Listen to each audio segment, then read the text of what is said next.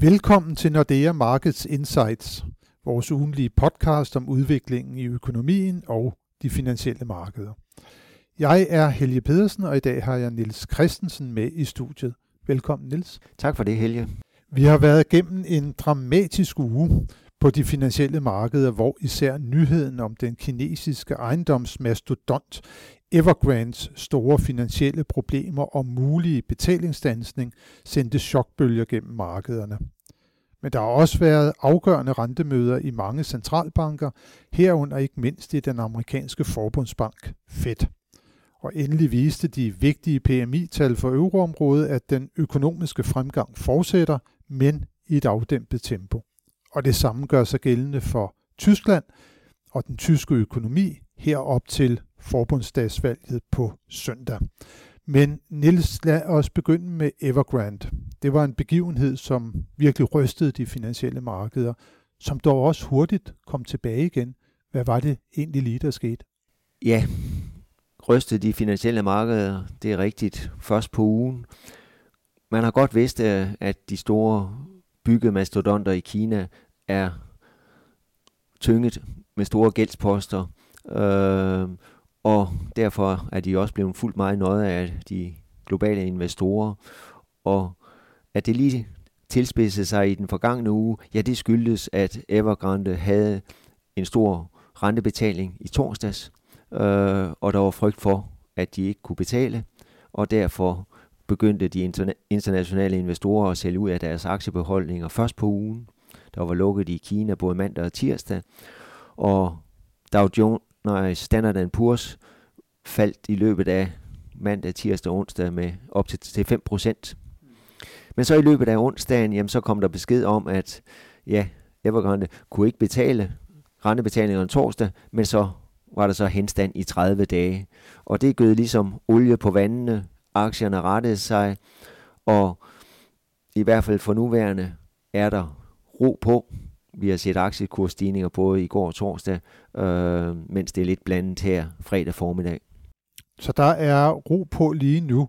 Der er fortsat usikkerhed omkring Evergrande, men vi har vel også fået nogle vigtige meldinger fra de kinesiske myndigheder.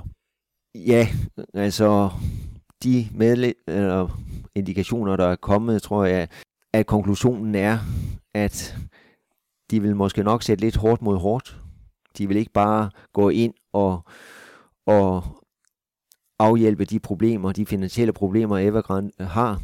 Øh, så investorer, som har investeret i obligationer eller aktier i Evergrande, ja, de kommer til at lide tab. Det har de allerede gjort, fordi aktiekurserne er faldet markant, obligationskurserne er faldet markant, så de tab er taget. Øh, men der, hvor de pengepolitiske myndigheder i Kina vil være varsom med at eskalere problemerne, det er jo i hele bolig- og byggesektoren. Den enkelte kineser har en stor del af sin formue i, i boligen, så et skred i boligpriserne i Kina er der ikke nogen, der er interesseret i. Øh, så derfor regner de fleste med, at de pengepolitiske myndigheder nok skal, skal, skal hvad skal man sige, samle stumperne op på et tidspunkt. Som sagt, nu går der 30 dage, hvor Evergrande har en mulighed for at, at, at honorere de krav, men der er endnu større krav fremadrettet, øh, og dem kan de nok ikke honorere. Så en eller anden form for omstrukturering, det er nok det, vi kigger ind i. Ja, for, for myndighederne vil jo heller ikke være interesseret i, at Evergrande går konkurs, og det måske sender nogle yderligere bølger af negativ karakter afsted igennem hele det kinesiske økonomiske system? Absolut ikke. Det er jo en stor sag. Øh, gældsforpligtelserne udgør jo helt op til 2% af det kinesiske øh, BNP, så det er enorme summer, vi, vi taler om. Det har været meget fremme i, i pressen og medierne, øh, om det her kunne være en ny Lehman-case. Øh, og der må man sige, det er to vidt for, forskellige sektorer. Øh, Lehman, den finansielle sektor, sektor og, og Evergrande, øh, byggesektoren. Og den finansielle sektor, hvis, hvis et led går i stå der, jamen så stopper hele, hele kæden. Den risiko er ikke tilsvarende i byggesektoren, så derfor er problematikken, ja, den er alvorlig, øh, men den er ikke at sammenligne med, med Lehman-situationen. Nej, men man har dog trods alt gennem historien mange gange set, at hvis der er en byggematador, som går konkurs, så kan det medføre meget store tab, også til banker, som der kan måske endda have en, en systemisk øh, position i samfundet. Ja, og, og det er det øh, jo egentlig også reaktionen her først på ugen bærer præg af. Vi ved ikke helt, vi ser på toppen af isbjerget, øh, men vi ved ikke, øh, øh hvad der er de 90% nede under toppen, hvad de byder på. Men i hvert fald kan vi konkludere, Niels, indtil videre ro på, og så bliver der garanteret arbejdet i døgndrift på at finde nogle løsninger i Kina, der gør, at det her ikke kommer til at sprede sig som ringe øh, i vandet og sætte den økonomiske vækst og, og den finansielle sektor i Kina øh, under et yderligere alvorligt pres. Men, øh, men Niels, så skal vi jo også vende blikket mod den anden store begivenhed, som der var her i løbet af ugen, nemlig møde i den amerikanske forbundsbank, et møde, som der var ja, i mødeset med meget stor opmærksomhed fra de finansielle markeder, fordi der var en forventning om, at øh, forbundsbankdirektør Jay Powell måske ville komme med helt afgørende nyt om, hvornår forbundsbanken ville begynde at nedtrappe sit meget store opkøbsprogram.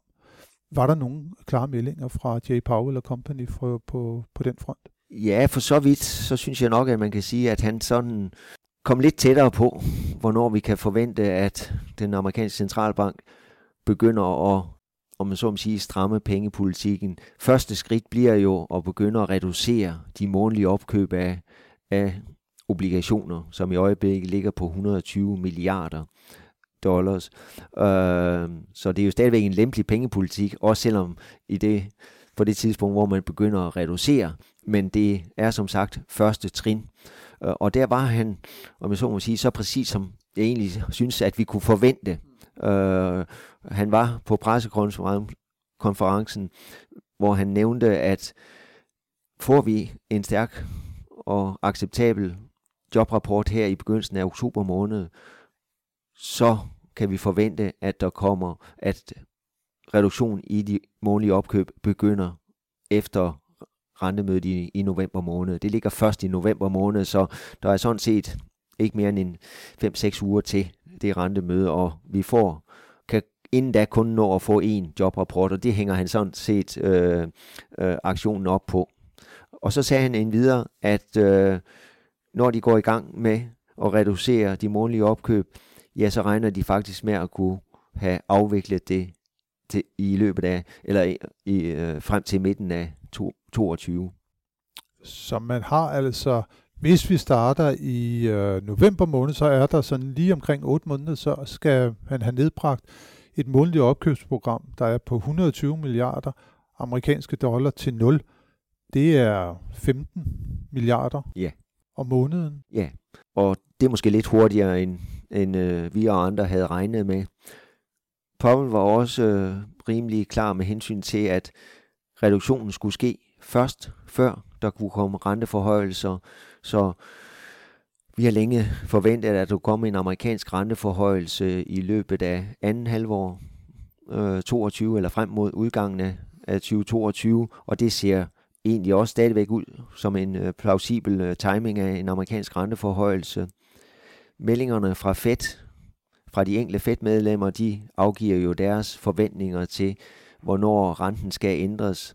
Øh, og der er der nu 9 ud af de 18 medlemmer, som egentlig synes, at det vil være fornuftigt at hæve renten inden udgangen af 2022. Så det trækker op til en, en amerikansk renteforhøjelse i løbet eller mod slutningen af 2022. Ser vi på de finansielle markeder og hvad der er indpriset af forventninger der, ja, det er der ikke helt indpriset en renteforhøjelse inden udgangen af 2022. Vi skal sådan lige et par måneder ind i 2023. Øh, men må ikke, hvis, som vi forventer, at, at de økonomiske nøgletal vil tale for pengepolitisk opstramning, ja, så begynder markederne også at indprise en renteforhøjelse i løbet af 2022. Ja, vi har jo allerede set, markederne har jo reageret på J. Powell. Vi så nogle relativt kraftige stigninger her i den lange ende af den amerikanske rentekurve. Ja, ja bestemt, øh, og lidt overraskende, øh, at de 10-årige og 30-årige amerikanske statsobligationer, renten steg ja, 10-12 basispunkter i, i går torsdag, øh, og, og ligger nu på noget af det højeste, vi har set de seneste 2-3 måneder. Øh, så det er som om, at, at efter vi har ligget i, i et interval, at der, nu er der begyndt at, at komme lidt, lidt skred opad i de amerikanske renter. Ja, for de har jo ligget fladt igennem et stykke tid, mens de europæiske renter, de har været sådan haft kursen meget nordpå på det seneste, må man sige. Hvordan har Europa reageret på nyhederne fra øh, USA? Jamen der har der også været en afsmændende effekt, så vi har set, at den lange 10-årige tyske statsrente også er steget øh, en 5-7 basispunkter. Og som du siger, det er en tendens, vi har set øh, den seneste øh, måned, 4-6 uger, øh, hvor vi, vi nu har set en, en stigning på en 25-30 basispunkter inden for en, hvad jeg vil betragte en, en forholdsvis kort periode. Øh, så det bliver spændende at se, om, om den tendens fortsætter nu, øh, når vi kommer ind i, i fjerde kvartal. Og det, som der jo egentlig også er lidt interessant, det er, at vi har set den rentestigning gå hånd i hånd med fortsatte stigninger på aktiemarkederne. Ja, ja, det vil man jo umiddelbart ikke forvente, og, og, og det var måske heller ikke helt øh, oplagt, at, at meddelelsen fra, fra Fed øh, onsdag aften både vil give, give højere renter og, og positive aktiemarkeder, men det, det kom så også med, med meddelelsen om, at øh, Evergrande øh, øh fik, om jeg må, så må sige, henstand, eller i hvert fald der går en måneds tid før, der igen kommer hårdt mod hårdt. Øh, men måske også fordi investorerne valgte at, at modtage beskeden fra, fra Fed derhen, at jamen, så er Fed tryg ved de økonomiske udsigter. Øh, der er gang i aktiviteten, den øh, momentum øh, kan godt tåle en renteforhøjelse, og det kan man sige, det er jo også et godt udgangspunkt for, for aktiemarkedet, at der er vækst. Det er et godt udgangspunkt for aktiemarkedet, at der er vækst. Der er også vækst i andre dele af verden. Hvis vi ser igen på centralbankmøderne i sidste øh, den her uge, det er jo ikke engang sidste uge, det er denne her uge, så øh, var der jo også en egentlig rentestigning. Det var der, ja. Vores øh, norske naboland øh, satte simpelthen renten op. Ja, som en af de første her i, i Vesteuropa. Øh, 25 basispunkter. Styringsrenten var 0 i Norge før mødet i går, og nu er den så 25 basispunkter. Den var vel annonceret, så det var ikke nogen stor overraskelse. Øh, den norske Nationalbank har været komfortabelt øh, med den økonomiske udvikling i Norge, og vi må også sige, at, at arbejdsløsheden er kommet stærkt eller faldet ganske markant. Beskæftigelsen er vendt tilbage, øh, så derfor giver det god mening at begynde at stramme op. Og, og Norges Bank sender også signaler om, at det ikke er en enig svale med en renteforhøjelse her i efteråret. Vi kan godt vente, at der kommer en yderligere inden udgangen af året, øh, og også en stribe renteforhøjelse, når vi kigger ind i 2022. Øh, Norges Bank har det, de kalder en rentebane, som sådan set er, er bankens bedste bud på, hvordan styringsrenten kommer til at ligge øh, de næste par år. Og den hævede de øh, på mødet i går, øh, og dermed indikerede flere renteforholdelser, end de tidligere har gjort.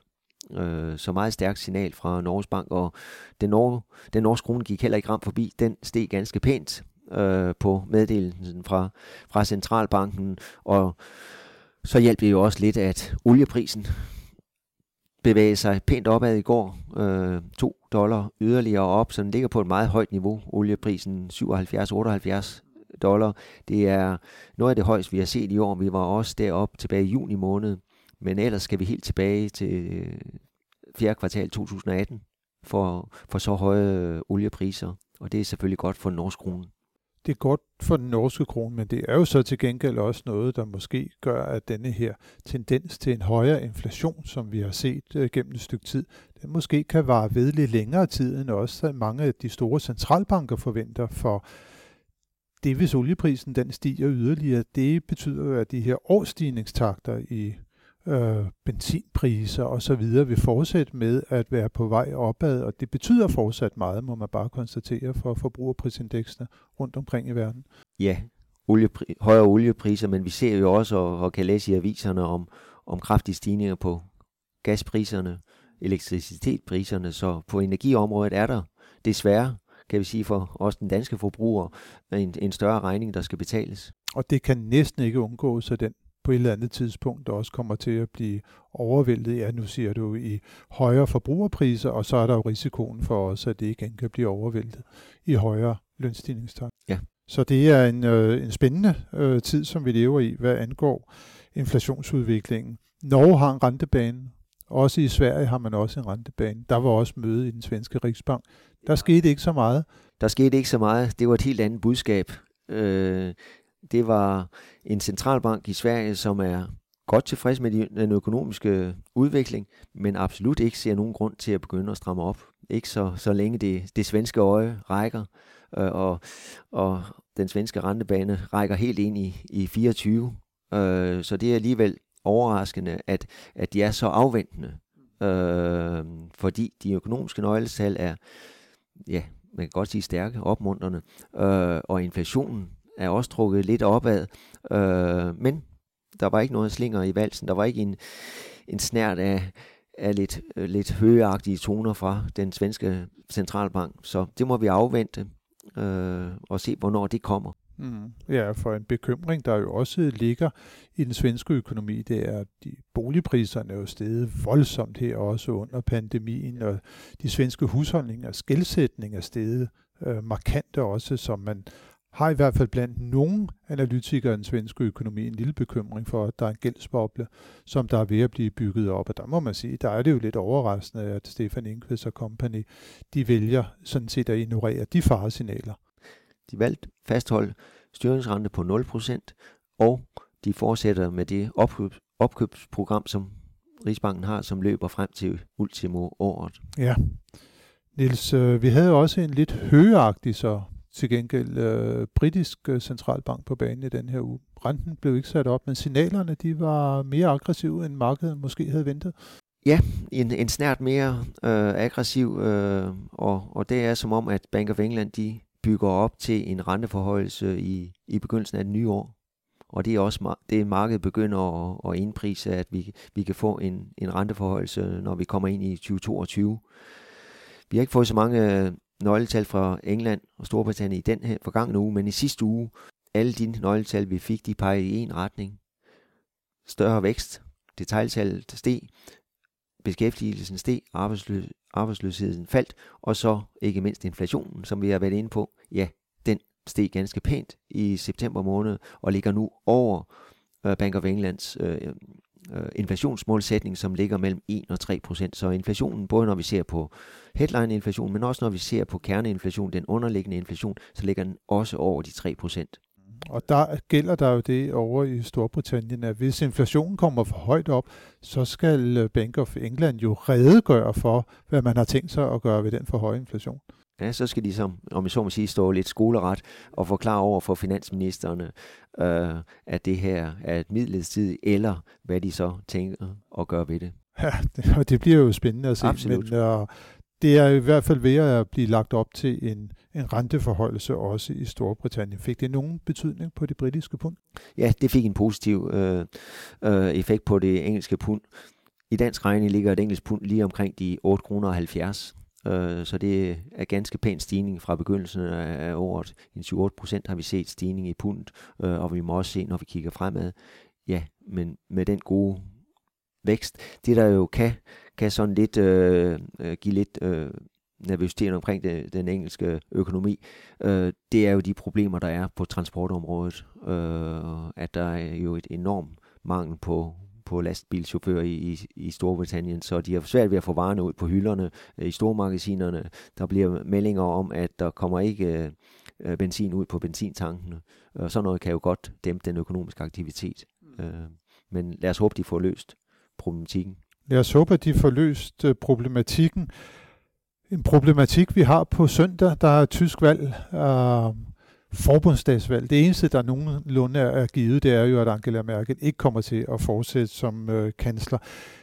Niels, de finansielle markeder, de ser ud til at være temmelig uanfægtede af, at vi står over for et valg i Europas største økonomi.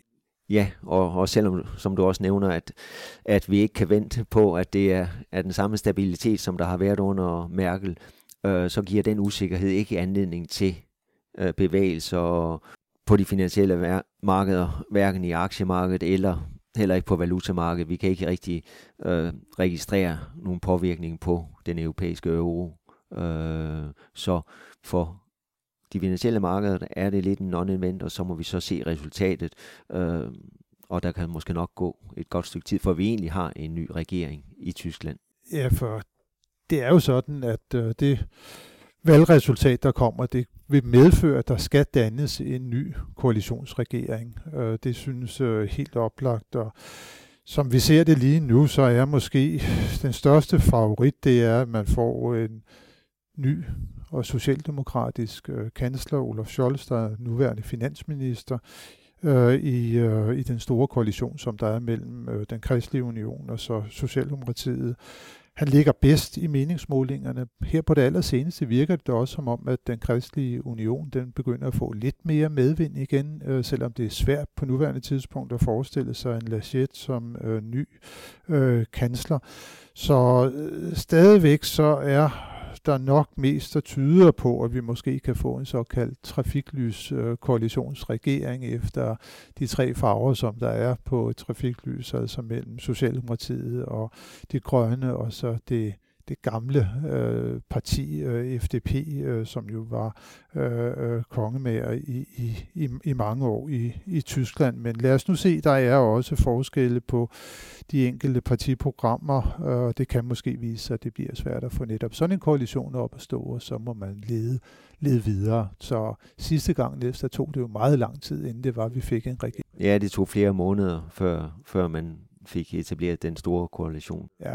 Og det var en periode, hvor vi ikke kunne se nervøsitet på de finansielle markeder, så derfor forventer jeg heller ikke, det kommer til at ske i den her omgang, selvom det trækker ud med regeringsdannelse. Selvom det må trække ud med at få en, en ny regering det andet. Vi kan i hvert fald også sige, at vi har kigget lidt nærmere på øh, den tyske både økonomiske og politiske situation øh, her i løbet af af, af ugen, hvor vi udgav en analyse på det, øh, og også så ind i sådan Tysklands økonomiske relationer med, med Danmark, og vi kan jo godt konstatere, at tysk økonomi sådan er på vej ud af, af det coronahul, som man kom ned i, men det går lidt træere, end det gør herhjemme. Man har fortsat øh, en delta-variant, der driller. om Der er restriktioner på, hvad man må gøre i Tyskland, og så har man en bilindustri, som jo er sindssygt vigtig for, for, for tysk økonomi, og som vonder sig for tiden. Ikke fordi efterspørgselen ikke er der, men man kan ikke få chips og få produktionen op på, på det niveau, som man havde før. Det er jo notorisk øh, et kæmpe problem for, for hele Tyskland, når det er, at bilindustrien har problemer.